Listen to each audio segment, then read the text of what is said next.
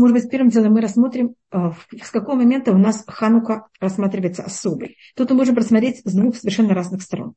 Одна сторона, может быть, я с этого начну. Это что-то очень такое э, древнее. У нас считается, если вы замечаете, это время года, значит, у нас надо это рассматривает Магараль.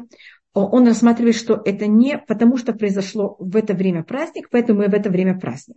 Он рассматривает немножко все наоборот. Он рассматривает, что Всевышний создал времена, и чудеса, каждое чудо может быть именно только в это время, а не может быть в другое время. Спрашивают, можно ли читать Тейлем за солдат в шаббат? Я думаю, что да. В наш период, когда это вещь понятия опасности, мы читаем в каждый день. Я, могу сказать о себе, что я читаю в шаббат также молитву за солдат в шаббат сейчас. Точно, точно так же, когда есть опасность жизни больных, так мы тоже читаем для них тогда Тейлем в шаббат. Сейчас, снова, может быть, сейчас у нас нет эм, военных действий. Когда нет военных действий, положение другое. Но мы сейчас находимся в очень непростом и тяжелом положении. Да, и вечером также. Таким, такое положение можно читать также вечером. Хотя они решили, что будет, как называется, будет эм, не, я не знаю, как это, извините, забыла это слово на русском, когда решили, я, это я не могу назвать перемирие, э, это было прекращение огня. Я только не знала, было ли прекращение огня в шаббат или нет, потому что невозможно на, арабов полагаться, а я просто не знала, что происходит. Поэтому я на всякий случай сказала несколько псалмов э, в шаббат за солдат также. И когда у нас такое понятие, мы тоже говорим псалмы вечером. Видите, мы сейчас вечером тоже говорим псалмы за солдат. Э, потому что такая опасность. И как бы, когда у нас опасность, и также за пленных, пленные вообще все время в опасности. И психологическая, даже если не физическая опасность, это психологическая опасность. Где есть молитва за солдат, я думаю, вы имели в виду солдат, а, в Тудот и Шрун есть каждый день в 7 вечера молитва за солдат. Ну, это можно молиться также каждый день, в любой момент, когда вы хотите, каждый из вас. Так у нас как будто а, общая молитва всех нас. И молитва многих людей, она имеет намного более большую силу. Скажем, точно так же, как выход из Египта мог только быть весной. Он не мог быть никакое другое время года. У нас как будто каждое время года имеет свои особости. И любое чудо, оно, и любая вещь может произойти только в это время года. Значит, у нас нет хаотичности. У нас не может быть в любое время все. Это понятно, как это есть какие-то порядок, которые Всевышний сделал в мире. Э, как вы видите, замечаете, весна – это символика рождения. Тогда кто-то все берет и вырастает из земли, и начинает вырастать из земли. Точно так же еврейский народ создается весной. И мы выходим из Египта весной. Мы входим в Израиль весной. Значит, у нас все начала, они весной. А, а есть вещи, которые начинаются... А когда мы говорим о собирании урожая, это наоборот осенью. Это когда мы завершаем какие-то вещи. Э, э, Ирина спрашивает, не в Израиле, в Ищищи, если не совпадает время совместной молитвы, то шаббат прочитать по своему времени? Да, пожалуйста, читайте по своему времени. Конечно, это будет очень хорошая вещь. И есть даже понятие того, что вы можете по своему времени, конечно. Это великолепно. Сейчас, это, это понятно, что рассматривать значит, у нас как будто каждое время это есть для него особое понятие. И какое понятие хануки? Ханука – это время, который день, вы знаете, что еврейский календарь, он не совпадает, он лунный календарь, он не солнечный календарь. Поэтому, когда я говорю о времена года, это не совсем точно, потому что это будет немножко каждый раз сдвигаться, немножко раньше или немножко позже. Но глобально то, что символизирует Ханука, это у нас праздник в самое темное время года. Когда день самый короткий, а ночь самая длинная, когда мы говорим о северном полушарии. И в иудаизме мы рассматриваем место, где обитают люди, северное полушарие. Южное полушарие у нас называется море, потому что в южном полушарии, если вы замечаете, у нас намного больше океанов. Там, конечно, есть Австралия, там есть э, половина Африки и, и также половина Южной Америки, но, как вы замечаете, и Африка и Южная Америка, они в северной своей части намного более широкие, а когда они сходят на юг, они намного более узкие. Поэтому посмотрите просто на карте, и вы увидите, что северная часть, она намного более заселенная, там намного больше, более суши, чем в южной, в которой немножко, немного больше океан. И это мы видим в 107-м псалме, когда там называется южная сторона море. Извините, я только посмотрю, какой Телим читается успешный исход операции за сердце у мамы. Значит, флаш лима Мирьям бен Бильго.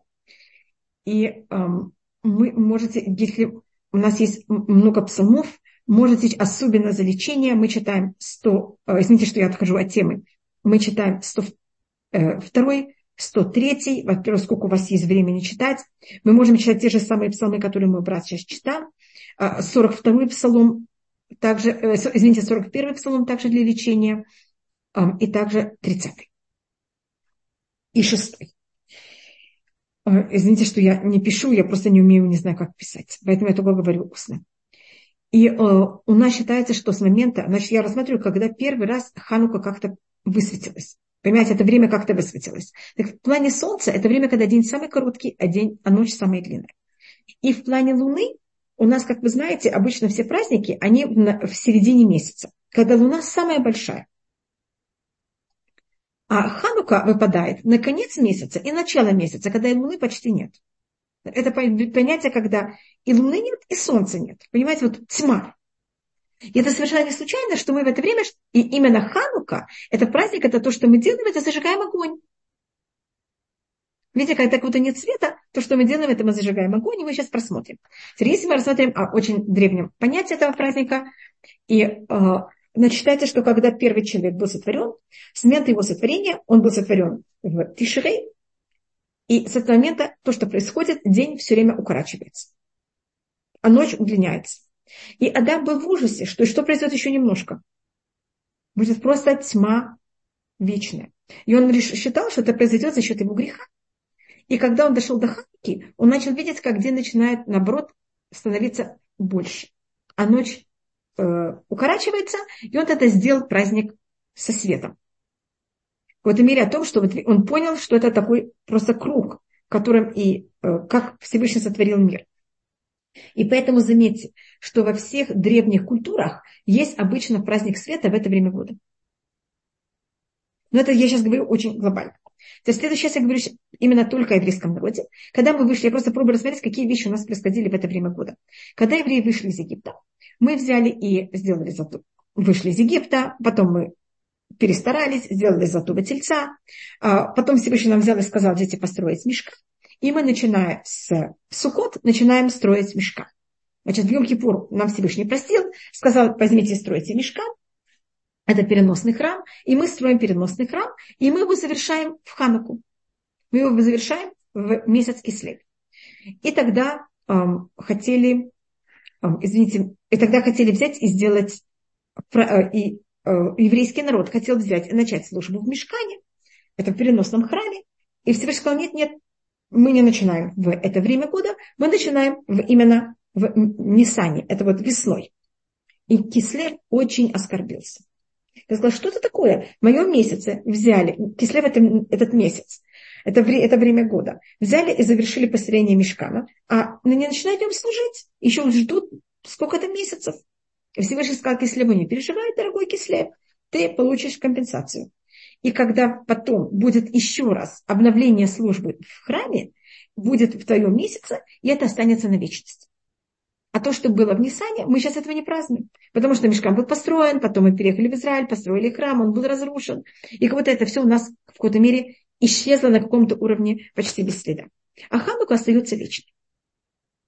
Просто хотела посмотреть, как это у нас в какой-то мере сохраняется и откуда в какой-то мере начинается э, начало этого праздника.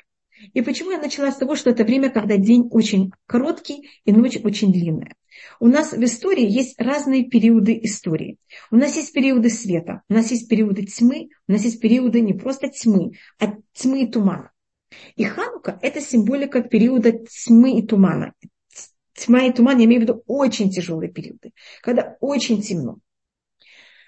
Это у нас есть периоды, когда нас хотят Луалафат уничтожить, потому что мы просто евреи, как сейчас. Сейчас нас хотят скажем, а, то, что произошло Люараф и Хад, там не было именно потому, что они религиозные евреи. Часть из них была нерелигиозных евреев. Просто потому, что они евреи. И сейчас ненависть во всем мире – это не к тому, что мы что-то кто-то, а просто потому, что мы евреи. А, это то же самое, как было в Пурим, когда Хаман хотел уничтожить весь еврейский народ. А есть период, когда нас берут и мучают, и наказывают именно и только потому, что мы соблюдаем закон. И это, а если мы не будем соблюдать законы, к нам будут хорошо относиться. И это чем-то рассматривается еще более как будто бы сгусток тьмы. Потому что мы тогда говорим, Всевышний, ты нас наказываешь, потому что мы соблюдаем твоего желания. Это кажется какое-то как, ну, просто нелепо. Это какой-то, Всевышний, где же ты? И вот такие периоды у нас символизируются тьмой. Не тьмой туман, я просто такую вещь называю. И это символика Ханки. А в предпоследний последний раз, когда было что-то такое, это было в период начала Советского Союза, которые именно преследовали людей, которые хотели соблюдать религию, верить в Всевышнего. Ведь у нас каждый раз есть другие а, а, объяснения, почему нас преследуют. И в таком положении, когда еврейский народ, это в такой ситуации, если даже еврей очень мало соблюдает законов, он делает что-то совершенно самое символическое и малюсенькое, это имеет неописуемую силу. А потому что, как вы знаете, когда очень темно, вы зажигаете малюсенький свет, даже спичку. Это просто приводит к тому, что вся комната освещена. А когда очень большой свет, вы включаете, зажигаете там спичку, ее никто не видит. На арамейском есть такое выражение «шрака батьяра». Это называется свеча в середине дня. Свеча в середине дня никому не нужна. У нас свеча в иудаизме – это символика души. Это у нас говорится в книге Мишлей «Не рашем нишмат адам». Свеча Всевышнего – душа человека. И наша душа, она эм, хочет вот это ее, у нее есть потенциал, она хочет свой потенциал взять и проявить, она хочет осветить мир, она хочет что-то достичь. С одной стороны, мы, конечно, все хотим жить в период света, когда нам надо как можно меньше страдать, как все понятно. Но тогда, с другой стороны, есть понятие, что нам намного тяжелее себя проявить. Если вы живете в доме, в котором все в порядке и все, все уложено, конечно, так очень легко жить. Но тогда вы немножко ощущаете себя, что вы... Что вы же делаете? Я просто помню, мой муж один раз, он... А, я стараюсь, чтобы у меня серебряные вещи, те, которые у меня есть, их не так много, там подсвечники или что-то, чтобы они всегда были чистые. Понимаете, как я их всегда чищу. И перед Песохом тогда я чищу, он всегда говорит, зачем ты их чистишь, они все равно чистые. А вот он когда-то, когда он был маленький, он нашел где-то какую-то серебряную вещь, которая выглядела черной. И он ее взял и почистил, и она вдруг засверкала. И у него была такая радость, как он взял какую-то непонятную какую-то черную вещь и вдруг превратил, сказал, тогда я что-то сделал. Значит, у нас, понимаете, как у нас намного более, в какой-то мере, как будто большая радость, когда мы в момент тьмы превращаем что-то из тьмы в свет. А когда все чисто, и мы это делаем еще более чисто, это, конечно, очень важно и очень хорошо, но мы в какой-то мере это не очень э, можем, э, мы не видим это в какой-то мере, насколько и как мы себя реализуем в такой ситуации. И, может быть, я расскажу такую притчу, которую говорит Хафец Хаим. Он э, жил в период, в периоде, он умер в 1933 году, и он как раз жил, он жил почти 100 лет, и он жил в период, когда почти все евреи были религиозные, и потом он пережил, конечно, конец 19 века, начало 20 когда все уходили от религии. И он дал, и он дал такую притчу. Просто для меня вот этот период, это символически также Ханука. Это период, когда, когда соблюдать законы, это наоборот подлежит унижению и э, опасности даже жизни. Э, в его периоде была Первая мировая война, э, и он рассказывает, что он, он встретил какого-то человека, который торговал пшеницей до Первой мировой войны, и, и тот все время жаловался, что никто не покупает у него пшеницу, пока покупают, и проверяют, это первый сорт, это пятый сорт, никто, насколько эта пшеница хорошая. А потом, когда началась война, он встретил этого человека, и он был уверен, что во время войны голод, у него вообще нет никакого, никакого дохода. Он спросил, как у тебя дела? Сказал, сейчас великолепно. Я на какую пшеницу я нахожу, меня сразу все расхватывают. Никто не спрашивает, первый сот, пятый сот. Все согласны купить сразу все моментально. И он говорит то же самое также в еврейском народе. Когда все религиозные. Когда мы приходим, там мужчина приходит в синагогу, а, его спрашивают, как будто Всевышний его спрашивает, а почему ты пришел в синагогу? Потому что тебе неудобно от твоих знакомых, что они о тебе подумают? А момент, когда преследуется религия, человек пришел в синагогу, Всевышний уже говорит, ой, какой великий праведник. Я просто пробую объяснить, что такое Ханука. Ханука, вот эти маленькие свечи, которых мы зажигаем, в период тьмы, только в слово мы очень просим Всевышнего, чтобы этого никогда не было, и чтобы мы только жили в период света, и чтобы нам не надо было так, так себя проявлять. Но я только показываю, что если оказывается, и мы оказываемся в таком периоде, понимать, что есть тоже э, и оценивать, что в этом периоде тоже есть какой-то плюс. Понимаете, в каждом месте есть свои какие-то плюсы, но мы хотим хорошую, спокойную жизнь, не хотим никаких неприятностей. Э, так это у нас э, вот, этот, вот это понятие того, и у нас свеча – это понятие, как мы говорили, души, и у нас есть законы шаббата и законы хануки. В шаббат не любая свеча, не любым маслом и не любым фитилем можно зажигать субботние свечи. Скажем, как пример, бенгальские огни. Это я просто говорю как пример, я придумываю. А если вы хотите с помощью бенгальских огней зажечь субботние свечи, скажем, у вас будут очень высокие бенгальские огни, это не кошерно. Потому что бенгальские огни, из них выходят искорки, и люди будут немножко опасаться рядом с ними сидеть. И будут кого-то отдаляться. Может быть, не так. Я просто говорю как пример. Или если, скажем, масло, оно, скажем, от него очень неприятный запах, таким маслом нельзя зажигать субботние свечи. Потому что людям будет неприятно есть рядом с ним. А ханукальные свечи, все масла и все фитили кошерно для хануки. Можете пользоваться любым маслом. Можете пользоваться любым фитилем, бенганскими огнями, чем вы только хотите. И если мы говорим о том, что масло, э, что свеча – это душа, значит, в шаббат, для того, чтобы взять и исправиться, у нас есть очень много законов в шаббат, то нельзя, и так надо себя вести. И если мы себя не очень правильно ведем, все это уже очень неправильно. В Хануку у нас все разрешено, это будни. Можно ехать, можно писать, можно все делать. И в Хануку вот это, это очень считается величайший праздник. И когда без Раташем придет Машех, он будет один из самых главных праздников вместе с Пурим, потому что это праздник, который мы создали. В нем любая душа, даже самый, не хочу сказать о еврея ничего нехорошего, но понимаете, даже если это масло там вообще от него пахнет непонятно чем, и фитиль, от которого вообще еле-еле зажигается а, огонь, он в Хануку может исправиться. Поэтому Хануку считается очень высокий праздник. Он будто может, любая душа может, еврейская душа может с ним объединиться. И также величие Хануки, что не надо, э, мы все праздники, кроме Пуры, для того, чтобы взять и ощущать святость праздника, надо взять и полностью или на каком-то уровне оторваться от, от будней и как-то вознестись на какой-то более духовный уровень. В шаббат мира все все запрещено, в Йом-Кипур даже есть запрещено, чтобы ощущать, чтобы душа ощутила святость праздника. В праздники другие можно печь или там готовить, но другие вещи запрещены. А в Хануку и в Пурим это освящение будней.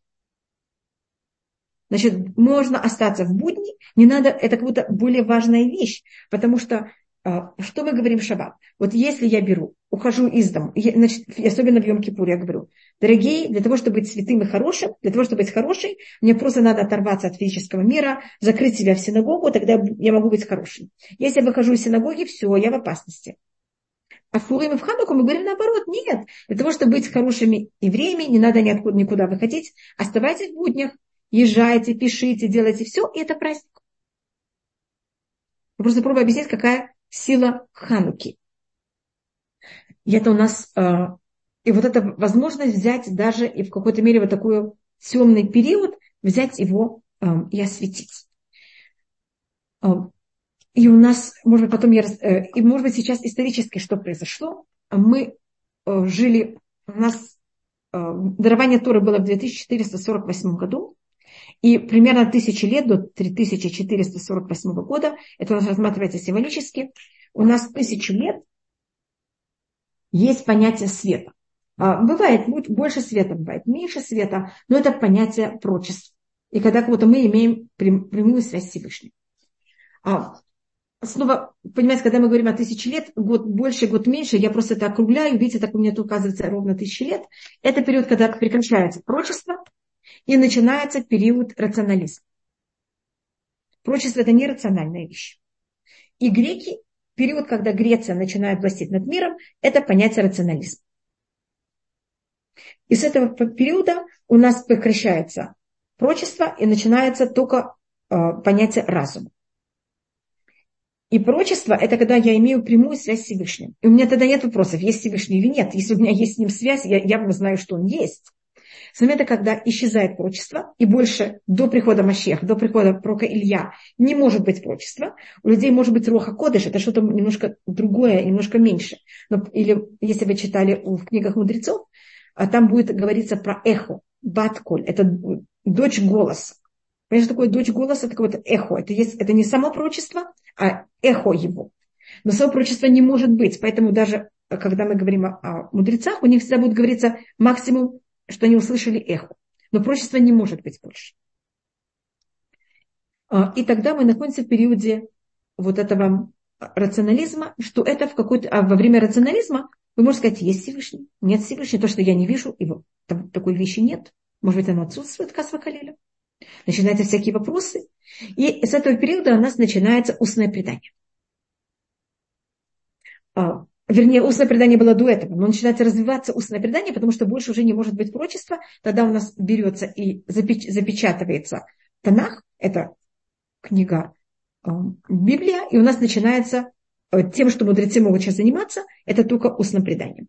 Если вы слышали и встречались с устным преданием, оно мне и, и говорит устное предание само о себе, э, там есть цитата в книге Ихабы, Махашакиму Шивани, ты меня взял и посадил в тьму, это Вавилонский Талмуд. И если вы когда-то слышали, как устное предание эм, написано, значит, кто-то высказывает что-то. И каждый говорит другое. И если есть о чем-то какое-то мнение, всегда в этом будет еще противоположное мнение. Эм, и всегда они спорят. И что говорят мудрецы? Все правы. Это и это слова э, живого Всевышнего. Как же это может быть? И это мне напоминает, как будто мы сидим в абсолютно темной комнате. Видите, поэтому я говорю все время про Хануку, это тьма. И мне дают объект. И я должна понять, что это за объект. И я его беру и общупываю. И нас сидят там 10, 20, 500 людей. Каждый это берет и э, проб, пробует своими руками. Видеть мы не можем. И что нам кажется? Каждый говорит свое мнение. И вы понимаете, что все правы. Когда включается свет, что оказывается? Что все были правы. Только каждый общупывал и чувствовал эту вещь своей стороны. И вот мы в периоде вот этой тьмы. И Ханука – это праздник устного предания. Когда мы, как люди, как наша душа, видите, как мы говорили, это свеча, не в периоде света, когда нам Всевышний открывает себя, и мы видим и знаем, что Он есть, а когда мы должны в этой тьме взять и увидеть Всевышнего. Это, конечно, очень непросто а, взять и а, создать такую вещь и проявить себя в таком понятии. И вот это смятение, вот это понятие, что все у нас как будто не так, как нам кажется. Если вы когда-то были в комнате, которая была очень хорошо э, обставлена, значит, что делает тьма? Тьма, она же ничего не меняет. Все остается на своих местах. Вот вы входите в комнату, в которой вы еще никогда не были. А, но я вам говорю заранее, что она очень хорошо обставлена. И нет света. Тьма. Вы ходите по комнате, и вам кажется, что тот, кто ее взял и обставил, все поставлено на места. Стол не на месте, стулья не на месте, и на все вы натыкаетесь. Когда включается свет, вдруг видите, что все на месте. И ничего не изменили. И вот это наше состояние, как мы живем. Мы, мы находимся в периоде тьмы. И нам кажется, что Всевышний творил мир вообще не как надо. И мы на все натыкаемся со всех сторон. А когда Всевышний возьмет и проявит себя, и скажет, дорогие, вот я, это для чего я все это создавал? Мы все, ой, это же все было в таком порядке великолепно. Но, конечно, тогда у нас не будет никакого выбора. Все будет, понимаете, будет свет и наша душа не сможет себя проявлять. А для того, чтобы себя проявлять, мы должны быть вот в этой тьме. И это, конечно, очень непросто. И мы не хотим это совсем, мы хотим только свет. Я просто говорю, в каком положении мы находимся, и мы находимся в этом, мы сейчас находимся. Как вы знаете, в 5700 на еврейском календаре в 84 году. Значит, мы уже в этой тьме с 3448 года. Видите, сколько лет мы уже находимся в этой тьме? И, конечно, это очень а, непростая вещь. Хотите, я даже сделаю расчет, сколько это. Я даже не посчитала заранее. Это у нас 14. Это у нас 6, 3. Значит, мы уже в таком положении. У нас храм разрушен почти 2000 лет. А то, что у нас нет прочества, это уже, видите, 2336 лет. Это, конечно, громадный отрывок нашего времени, нашей жизни. И что символизирует Греция? Значит, кто нам берет? А Греция, она, мне кажется, это всем понятно, это понятие западной культуры. Это какая-то мать западной культуры. На иврите Греция пишется очень интересно. А, и, может быть, я ее сейчас напишу, я извиняюсь. Хотя я все приготовила, только я не приготовила так, что я, видите, просто мне надо стереть то, что я нарисовала, извините. А графически, может быть, я вам показывала, Греция пишется на иврите вот так. Маленькая палочка, более большая палочка, длиннейшая палочка.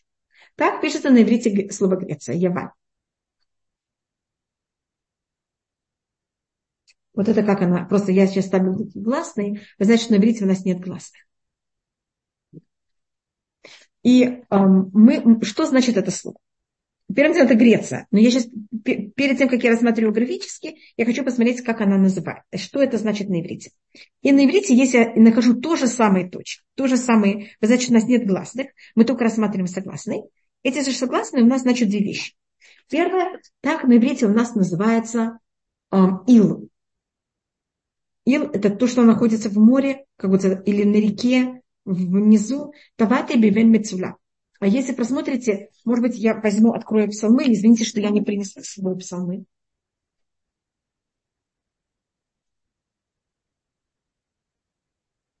Это э, в псалмах это говорится неоднократно.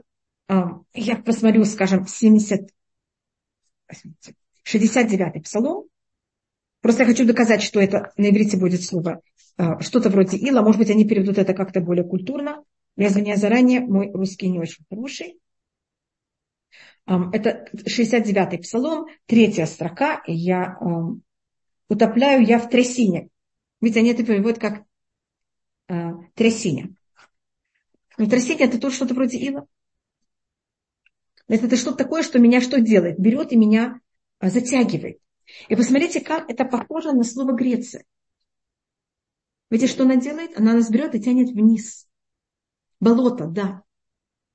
Вот это низ, это болото, которое нас что делает? Берет и вот, значит, есть сама вода, это болото, а есть ее низ. Так Явен это вот этот низ, куда нас он берет и тянет. Видите, как он тянет нас?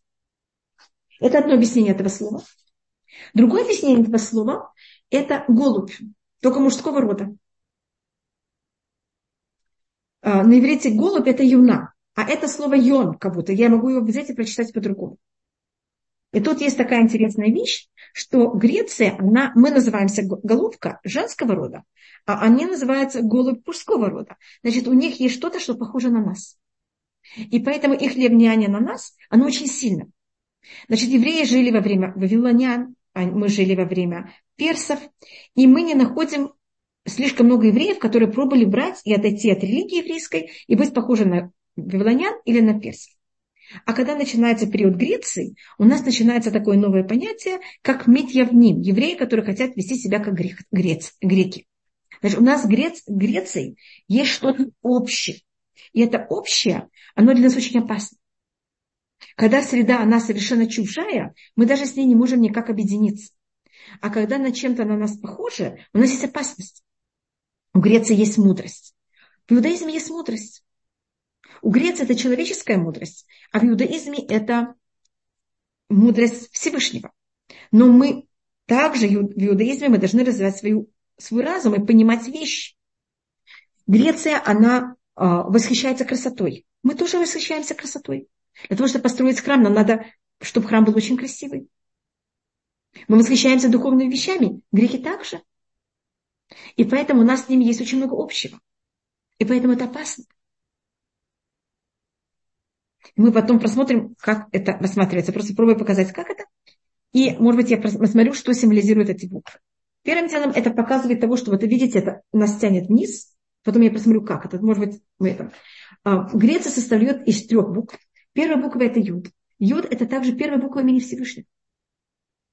Вав это тоже буква имени Всевышнего. У нее есть две буквы от имени Всевышнего. Значит, Юд это понятие того, что это у нас буква Йод, она и символизирует у нас замысел, теорию, мудрость. Это единственная буква в алфавите, которая только она находится в, в, у нас каждый раз, когда пишут буквы, сначала пишут, э, всегда забываю это слово, э, у нас тетрадка в линейку, видите, у нас есть линии, и сначала это пишется, и эта линия – это символика нашего мира. И потом мы заполняем в ней букву. Если видите Юд, она единственная буква в алфавите, которая не доходит до низа. Потому что она только, это точка. Есть на русском такое выражение «я не двинусь на йоту». Йота – это юд. Видите, даже это похоже на слух.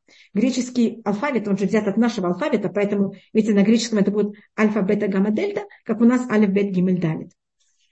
Юд – это йота. А йота – это какая-то самая маленькая буква в алфавите. А это мысль, это точка. И поэтому она как будто она не воплощена, она не доходит до низа, она только у меня находится в голове. Значит, в иудаизме есть разум, есть поня- мысли, а, есть теории. Это символика буквы Юд.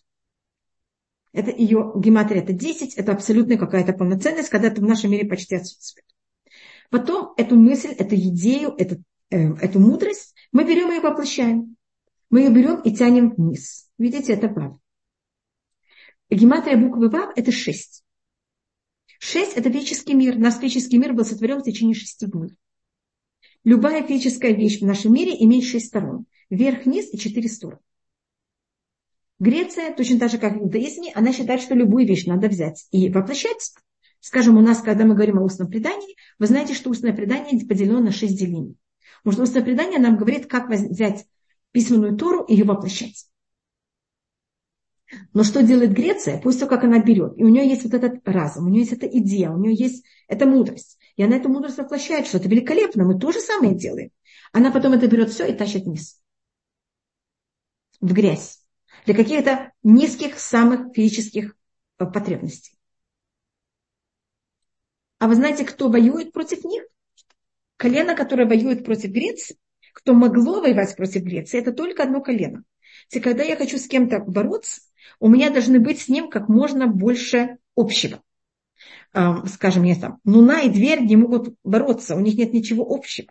Должен быть какой-то общий знаменатель, тогда мы можем э, как-то воевать или иметь какой-то конфликт. Так колено, которое воевает, воюет против Греции, это колено Леви. Заметьте, как оно, это а, от левитов происходит куаним, священники, но колено священников это колено Леви. Посмотрите, как интересно. У левитов есть тот же Вав и тот же Юд. Значит, левиты тоже должны иметь идеи, они должны заниматься Торой, они должны эту Тору воплощать, они должны ей пользоваться, воплощать в этом физическом мире. Но ламет – это единственная буква всего алфавита, которая идет выше, чем линия. Значит, они все это берут куда? Во имя Всевышнего. А греки это берут все вниз во имя самых низких человеческих потребностей.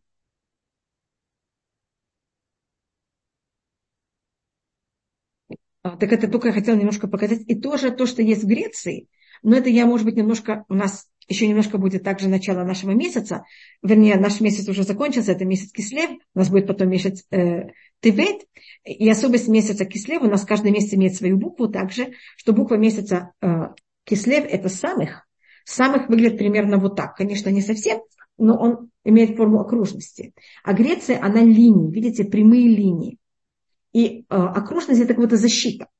Так только в месяц Кислев мы как-то защищены от греческой культуры, потому что она все пронизает. Ведь она пробует немножко, не получается еще немножко, не получается еще немножко. И она как-то всюду хочет все пронизить и всюду войти. И только в этот месяц мы в какой-то мере как-то можем с ней, понимаете, защищены на каком-то уровне от этого э, влияния.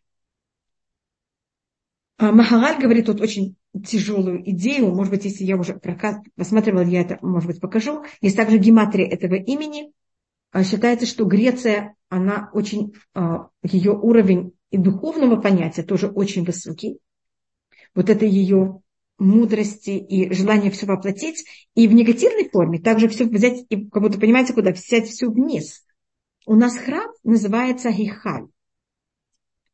Но только я это скажу, я, может быть, даже не войду, я просто объясню, почему. И, может быть, я рассмотрю, какая сила Греции. У нас э, есть четыре царства, которые с нами воевали. Сейчас у нас есть что-то другое. Э, арабы считаются не царство.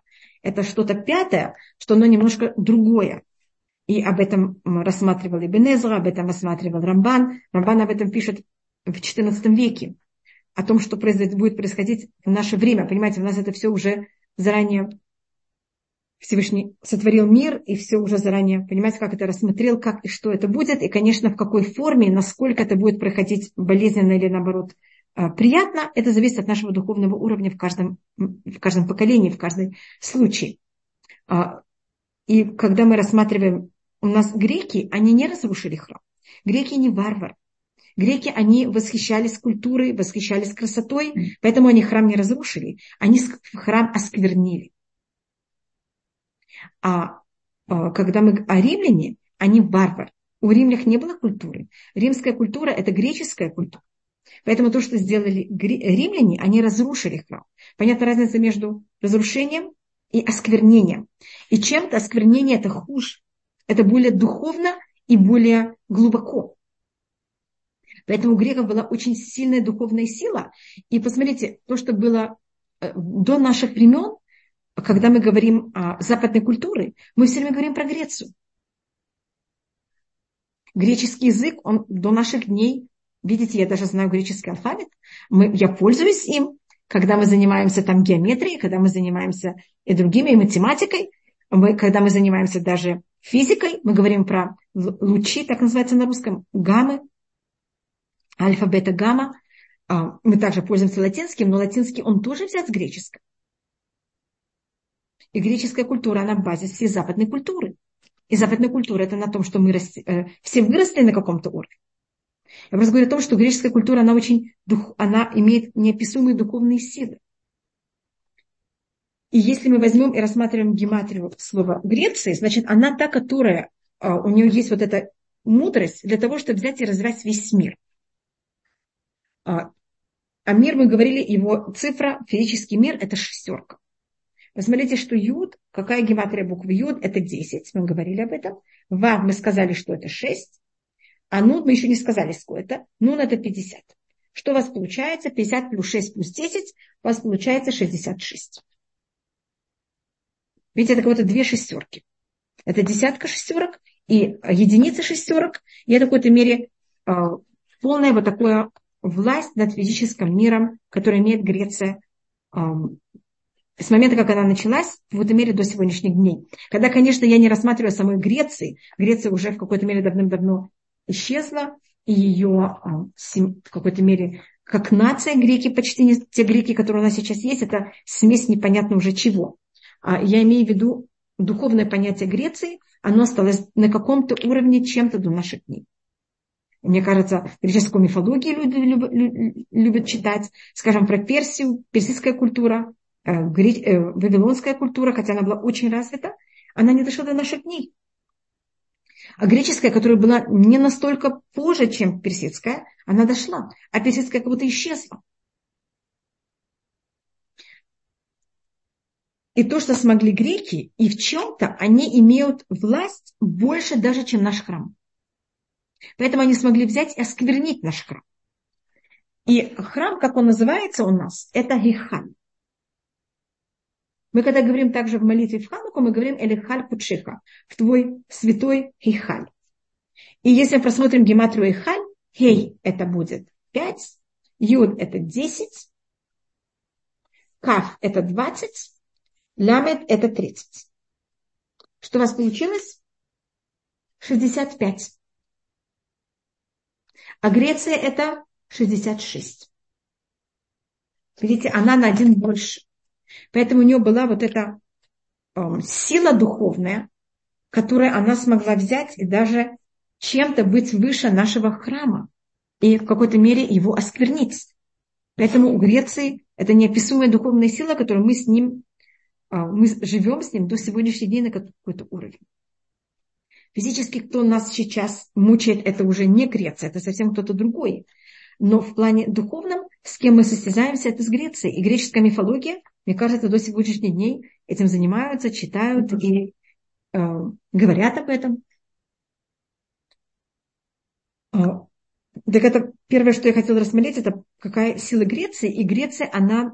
И что, значит, мы рассмотрели вот это общее, которое есть между нами и греками. И также левиты, это когда в храме служили священники, они, там также была очень важна красота.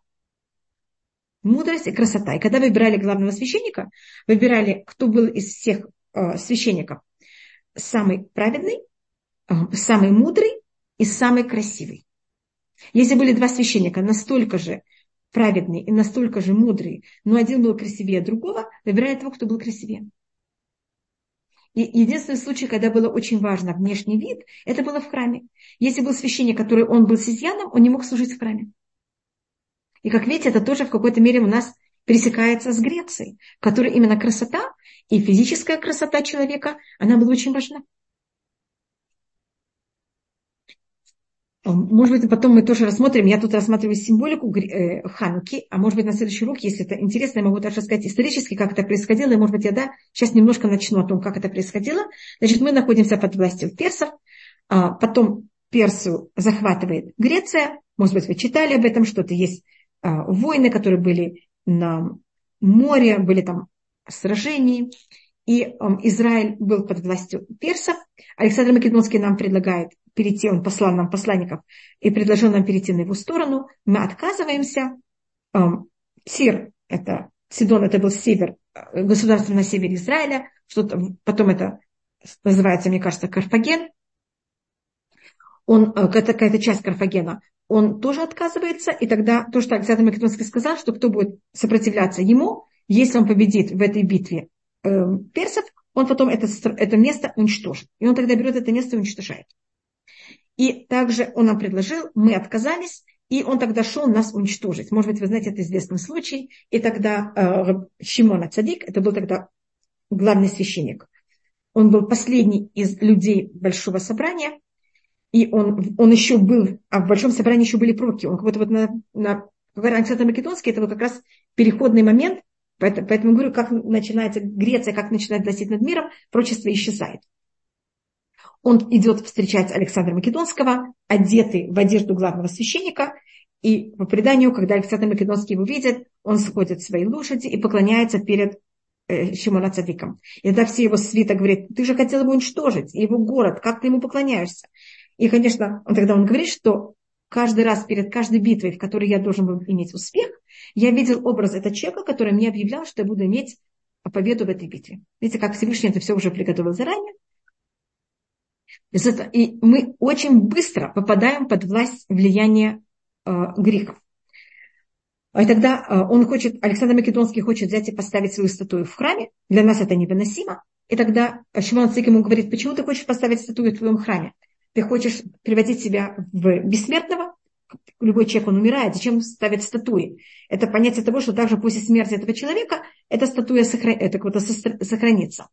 И тогда а, говорит ему Шимон Цадик, я тебя сделаю бессмертным тем, что все мальчики, которые, которые будут рождены в, в этом году, я их назову Александр. Попрошу, дам приказ, что все называли своих сыновей в этом поколении в этот момент Александр, а так как у евреев всегда называют детей в честь дедушек и так далее, так твое имя станет вечным. Поэтому Александр стало еврейское имя. Но вы видите, как мы очень быстро а, становимся в какой-то мере под влиянием греков и начинаем себе давать греческие имена.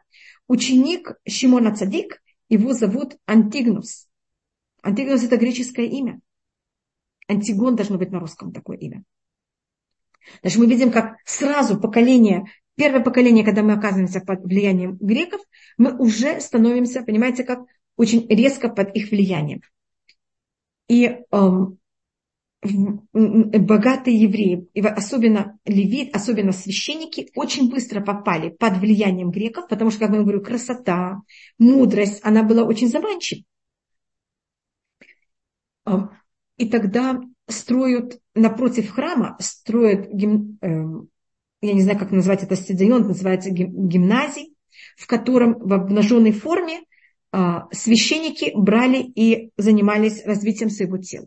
Понимаете, насколько это было для евреев в какой-то мере невыносимо и совершенно против того, что считает еврейская религия. И то, что произошло, э, значит, я не вхожу в точную историю, как это, значит, вы знаете, что после смерти Александра Македонского у него не было, вот, ее не было наследника, и тогда его, я не знаю как, военные начальники, они называются на греческом диадохи, они взяли и поделили вот эту великую э, греческую империю на части, и Израиль стал часть э, Птоломея, он стал часть э, Птоломей, он был властитель Египта. И мы стали Израиль. Египет было одно большое государство. Тогда Птоломей от нас требует, что мы взяли и перевели Танах на греческий, тогда у нас становится Библия. Мы, может быть, это потом просмотрим перед э, десятым Теветом. Может быть, Всевышний поможет в этом году, что мы уже будем, не будем поститься. Но если мы будем поститься десятого Тевета, тогда мы об этом также рассмотрим. А потом э, Аселевк получил север, э, Сирию. И Израиль оказался поле битвы между Птоломеем и Селевком. Значит, мы сначала на территории Птоломея, а когда Селев хочет взять и воевать с Птоломеем, он воюет на территории Израиля. Потому что если вы хотите воевать с Египтом, понимаете, как это? А, Сирия, которая хочет воевать с Египтом, она воюет на территории Израиля. И мы тогда оказываемся в поле битвы между Селевком и Птоломеем. Конечно, побеждает Селевк, и мы, мы сейчас становимся часть, э, я не знаю, как это, страны Селевка. А э, цари Селе... Селевков, они назывались Антиохи. В честь этой территории это Антиохи. Поэтому там был первый Антиох, второй Антиох, пятый Антиох. И, эм, и тогда кто виноват в том, что начинается гонение евреев, я хочу быть честной, это мы сами. И э, начина, значит, есть часть евреев, которые они уже, как я вам сказала, перешли на греческий лад, и они хотят, чтобы кого-то... А евреи, большинство евреев, которые остались религиозными, они с ними не дружат, и они вообще их не хотят никак. И тогда те начинают просить Анти, э, Антиоха, чтобы тот дал им армию для того, чтобы заставить евреев соблюдать законы греков. И есть также, так, это совсем очень болезненная вещь, что они начали покупать, кто будет главный священник. Это не была вещь, которая брала и избиралась, как я вам говорю, а это была вещь, которую покупали. И был кто-то, который хотел купить, а у него не было денег, так они даже пошли к Антиоху и сказали, мы, мы священники, мы знаем, где есть эм, храмовые э, эм, всякие сокровища. Если дашь нам армию, мы тебе возьмем, откроем это место, только дай нам армию, чтобы ты меня сделал главным священником, а я потом эти сокровища возьму, сворую из храма и дам тебе как подарок. Значит, мы кого-то привели сами, понимаете, как это на себя. Это, конечно, очень тяжелый период, как это началось. И мы, когда воюем, я имею в виду религиозные евреи, когда воюют, они не воюют только с греками, они воюют также с евреями. Это была очень болезненная вещь, очень сложная вещь. И то, что также греки хотели, и это глобальная вещь греков, а так как это громадная империя, в ней есть разные совершенно народы, разные религии, а они хотели взять и всех нас превратить, всех нас, я имею в виду не только евреев, а весь мир, превратить в что-то одно такое, как можно сказать, один такой суп. Или одно такое, э, в какой-то мере смесь такую. Э, и символически я это все равно называю напиток, э, потому что как будто символически каждая нация, она в какой-то мере символизирует для меня какой-то другой, другую жидкость. А вы знаете, кто мы такие? Мы масло. Если берете и смешиваете много жидкости вместе, они все смешиваются. Очень хорошо смешиваются жидкости, лучше, чем что-то другое. И они получаются в гомогенную вещь. Но масло невозможно смешать, смешать с другими жидкостями. Что делает масло? Поднимается наверх. И поэтому это не случайно, что в Хануку мы зажигаем масло. Мы хотим сказать, что мы, с нами невозможно смешаться. Мы не можем ни с кем смешаться. Мы всегда все равно возьмем и окажемся сверху. А, и мы потом просмотрим, и какие были а, и те вещи, которых греки нам запрещали, и это было, конечно, с влиянием евреев, но мы это посмотрим уже в следующий раз. Я вижу, что у меня время уже истекло. Я извиняюсь. До свидания. Вацлаха. Извините, что я вам рассказывала не очень приятные вещи о еврейском народе. Извините, до свидания всем. Очень приятно. Спасибо огромное. Спасибо Пожалуйста, огромное. до свидания. И да, извините, кто-то спросил, спросил что-то, что я не ответила.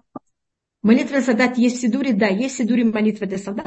И что можно также сделать? Она находится обычно после э, чтения Торы в Шаббат, в, в Сидуре, там, где после окончания э, чтения Торы, Шаббат, и также то, что мы сейчас говорим, это находится после чтения Торы в будни, что мы просим за всех евреев, где бы они ни были, и за пленных, у нас там есть такая молитва каждый раз за пленных, потому что такая вещь бывает часто, чтобы Всевышний помог, чтобы уже больше никогда такого не было, и чтобы мы все вышли из всех неприятностей.